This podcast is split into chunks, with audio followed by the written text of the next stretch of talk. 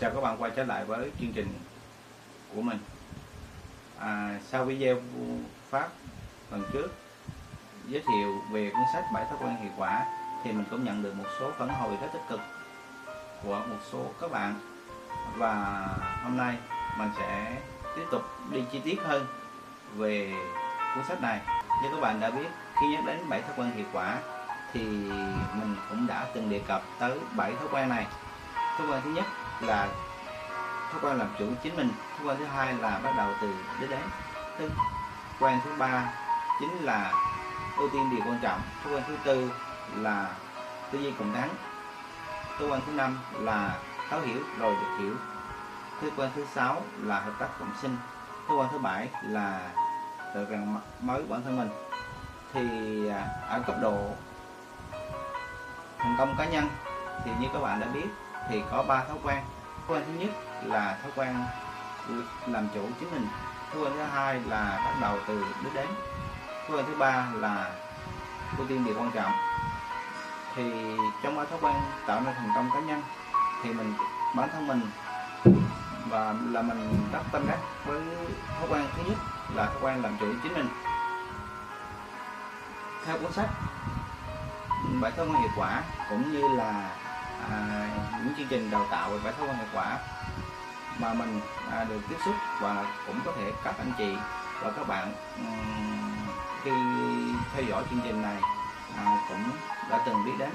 Thì thói quen thứ nhất thói quen làm chủ chính mình chính là thói quen nền tảng cho tất cả các thói quen còn lại.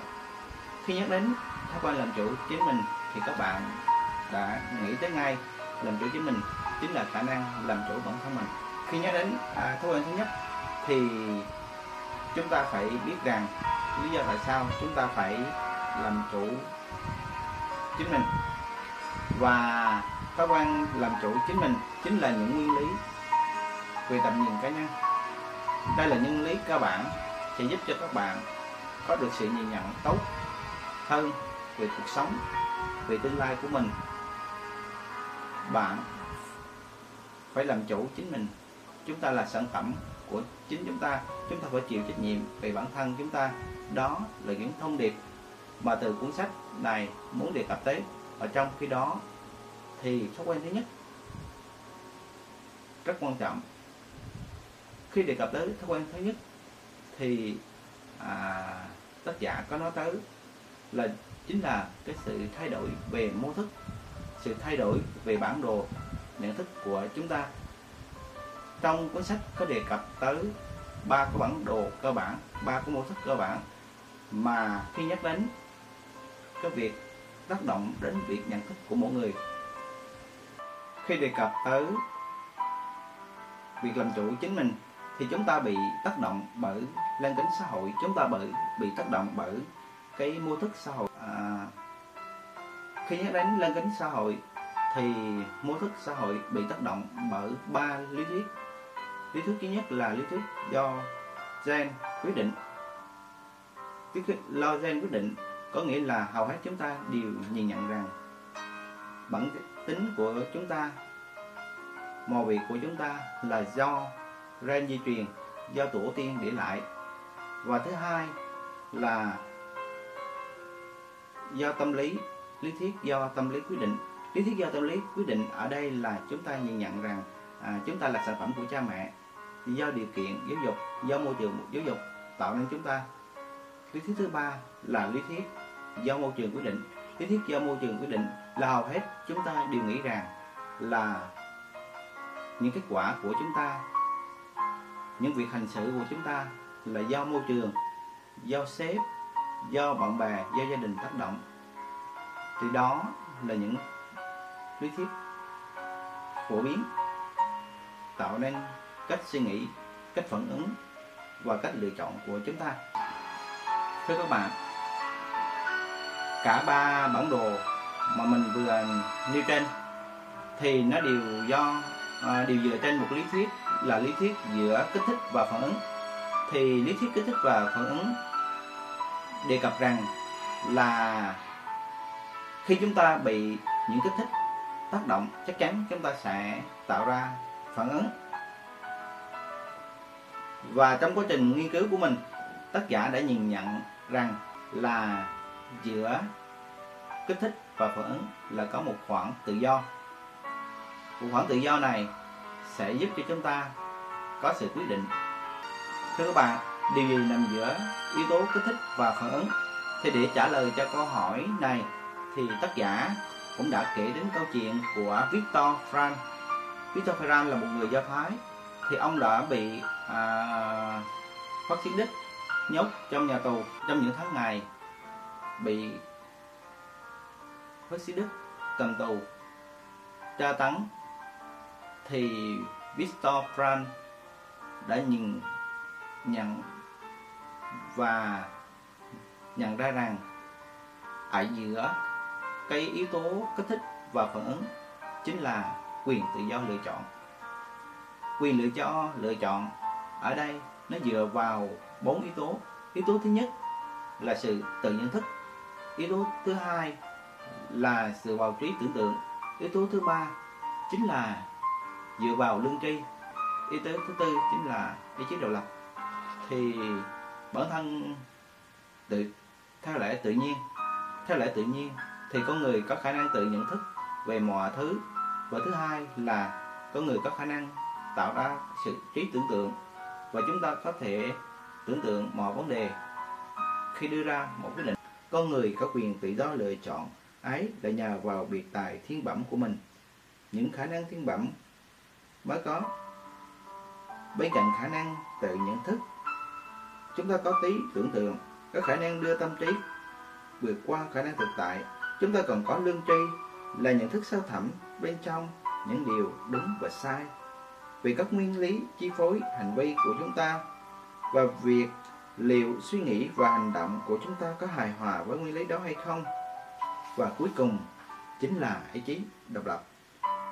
Khả năng hành động đưa dựa trên cơ sở của sự tự nhận thức, sự tự do mà chi phối các yếu tố khác. Như vậy Victor Frank đã cho chúng ta một sự phát hiện rất là lớn, là giữa kích thích và phản ứng, là chúng ta có quyền tự do lựa chọn để làm thế nào để chúng ta có sự tự chủ, chúng ta làm chủ chính mình. Thì rõ ràng, mỗi chúng ta phải tự nhìn nhận rằng, tự nhận thức rằng chúng ta phải tự chịu trách nhiệm về bản thân chúng ta. Chúng ta phải tự quyết định mọi vấn đề và sự quyết định mọi vấn đề nó có phù hợp hay không thì do lương tri chúng ta quyết định. Và ngoài ra, chúng ta có một ý chí độc lập thì chúng ta có thể giải quyết mọi vấn đề. Trong cuốn sách này, để thiết lập được tính chủ động thì tác giả cũng khuyên chúng ta là phải biết dùng ngôn ngữ chủ động. Việc dùng ngôn ngữ chủ động rất hiệu quả và tích cực trong mọi vấn đề, chúng ta phải chủ động tiếp nhận mọi thông tin. Chúng ta phải đứng trên khía cạnh là chúng ta phải tự nhận thấy mọi vấn đề để tạo ra một khí thế tự chủ, thì chúng ta phải biết lắng nghe cái ngôn ngữ của bản thân chúng ta. Chúng ta phải biết chuyển ngôn ngữ theo hướng chủ động, giảm bớt những ngôn ngữ thụ động. Ví dụ như ngôn ngữ bị động ông ta làm tôi phát điên chuyển thành ngôn ngữ chủ động. Tôi làm chủ cảm xúc của mình. Ngôn ngữ bị động, họ không cho phép chuyển thành ngôn ngữ chủ động.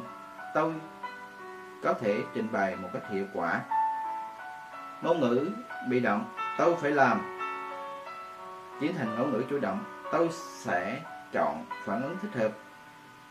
Ngôn ngữ bị động tôi không thể làm và ngôn ngữ chủ động thế là tôi chọn. Ngôn ngữ bị động, tôi phải. Ngôn ngữ chủ động, tôi thích. Cách này hơn ngôn ngữ bị động, giá như, thì chỉ thành ngôn ngữ chủ động, tôi sẽ. Đó chính là cách lắng nghe ngôn ngữ. Chúng ta phải chuyển ngôn ngữ bị động thành ngôn ngữ chủ động. Thì khi đó, nó giúp cho chúng ta hình thành lên một thói quen tốt. Chúng ta giúp chúng ta thay đổi trong suy nghĩ là chuyển mọi hướng theo qua hướng chủ động. Ngoài ra một vấn đề mình nghĩ rất là quan trọng đó chính là à, chúng ta bị bị tác động bởi những vấn đề nằm trong tầm ảnh hưởng và trong tầm à, bận tâm. Phạm vi ảnh hưởng ở đây là những cái việc chúng ta có thể tạo ra ảnh hưởng bằng cái giống như là tăng hiệu suất làm việc của cá nhân tạo ra uy tín của cá nhân hay là làm thế nào giúp đỡ đồng nghiệp tăng hiệu quả công việc? À, còn những phạm vi bận tâm thường là chúng ta hay bận tâm về con cái gia đình bận tâm về sức khỏe bận tâm về những vấn đề trong công việc và gần như rất nhiều người trên thực tế trong công việc. Lúc làm việc chẳng hạn thì thường hay bận tâm những cái vấn đề ngoài công việc không tập trung vào công việc thì cái đó là do do bản chất của mỗi người. Và người chủ động thì người ta theo hướng là mở rộng phạm vi ảnh hưởng của họ. Họ chủ động thực hiện công việc để gia tăng cái tính chủ động gia tăng sự ảnh hưởng. Còn những người bị động thì theo xu hướng là hay bận tâm, hay bận tâm vào những đề à, khác, ít chú trọng đến hiệu quả công việc thì rõ ràng cái sự khác nhau giữa hai trường phái chủ động và bị động. Như vậy, để tăng hiệu quả của công việc, chúng ta phải giảm thiểu tối đa những vấn đề mà chúng ta bận tâm và chúng ta phải gia tăng ảnh hưởng hơn nữa trên công việc. Việc mở rộng phạm vi ảnh hưởng, nó phụ thuộc rất nhiều vào sự cam kết và giữ cam kết của mỗi chúng ta. Chúng ta phải cam kết với bản thân công kết với những gì chúng ta làm và phải giữ công kết thực hiện cho bằng được những công việc đó. Chúng ta phải tự chịu trách nhiệm về bản thân công việc.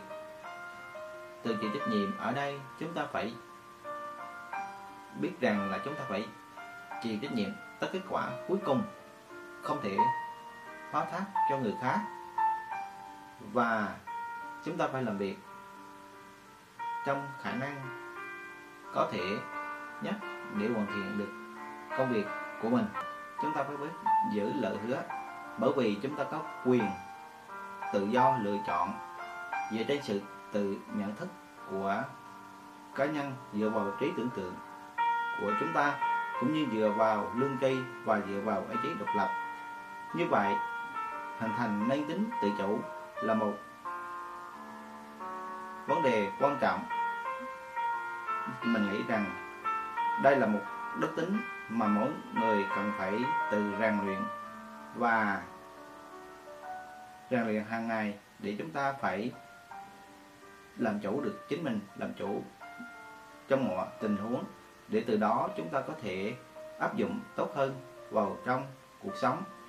Vì chúng ta biết rằng chúng ta chính là sản phẩm của chúng ta, chứ không ai có thể thay chúng ta tự chịu trách nhiệm. Khi chúng ta không hành động thì chắc chắn rằng kết quả sẽ không bao giờ đạt đến. Chúng ta phải tự suy nghĩ, tự thay đổi. Trong suy nghĩ của chúng ta, thay đổi tư duy, chuyển theo hướng tích cực. Để từ đó chúng ta có thể tạo ra những kết quả tốt hơn. Thưa các bạn, trong video giới thiệu về cuốn sách bảy thói quen hiệu quả lần trước, thì mình cũng có đề cập tới thói quen được hình thành dựa trên kiến thức, kỹ năng và sự khát khao thì rõ ràng đối với thói quen thứ nhất để rèn luyện thì mỗi, ngoài kiến thức, ngoài kỹ năng chúng ta phải sự khát khao của chúng ta phải luyện tập không ngừng. Và trong cuốn sách này, tác giả có muốn nói rằng để tạo ra một thói quen thì chúng ta phải rèn luyện thường xuyên, phải rèn luyện hàng ngày và giữ công cái giữ lửa hứa với bản thân khi đưa ra kế hoạch chúng ta phải thực hiện. Thì có như vậy, chúng ta mới thành công được. Và một điều mình nghĩ rằng trong cuộc sống hiện nay, hầu như chúng ta rất thiếu tính tự chủ. Nếu chúng ta không làm chủ, thì chúng ta dễ bị người khác lôi kéo, dễ bị tác động bởi môi trường. Khi những vấn đề, nhất là trước những vấn đề tiêu cực, chúng ta phải luôn luôn rèn luyện để làm chủ chính mình trong mọi tình huống. Vì có làm chủ thì chúng ta mới tự quyết định được tương lai của mình. Chúng ta mới thiết lập được mục tiêu cho cuộc sống của chúng ta. Chúng ta mới định hướng được lối đi đúng đắn. Và chúng ta mới tránh được những vấn đề tiêu cực những vấn đề không đúng với à, lương tâm. Và những vấn đề đó nó sẽ bị loại bỏ đi chúng ta phải gia tăng nhận thức. Chúng ta phải không ngừng à, rèn luyện mình. À, chúng ta phải tự nhìn lại bản thân mình để từ đó chúng ta có sự nhìn nhận à, tốt hơn về cuộc sống để chúng ta tránh được những dòng suy nghĩ tiêu cực để từ đó chúng ta chủ động hơn trong cuộc sống chủ động hơn trong công việc tạo hiệu quả công việc được tốt hơn. Có như vậy thì chúng ta mới có sự đóng góp nhiều hơn cho xã hội thưa các bạn như vậy việc à, rèn luyện với thói quen thứ nhất thói quen làm chủ chính mình sẽ giúp cho các bạn tự tin hơn trong mọi tình huống. Các bạn có thể dễ dàng làm chủ chính mình. Các bạn có thể thích ứng nhanh với các điều kiện và từ đó giúp cho công việc cuộc sống của bạn được tốt hơn. Thưa các bạn phần chia sẻ của mình về thói quen thứ nhất thói quen làm chủ chính mình trong cuốn sách bảy thói quen hiệu quả của tác giả Stephen A. Covey đến đây là hết mình mong rằng với phần chia sẻ này, này sẽ giúp cho các bạn có sự nhìn nhận tốt hơn về bản thân từ đó các bạn có được sự tự chủ hơn trong cuộc sống trong công việc một lần nữa xin cảm ơn các bạn và đừng quên đăng ký và subscribe kênh của mình để có thể xem những video lần sau. Các bạn nhé. Xin chào các bạn và hẹn gặp lại các bạn.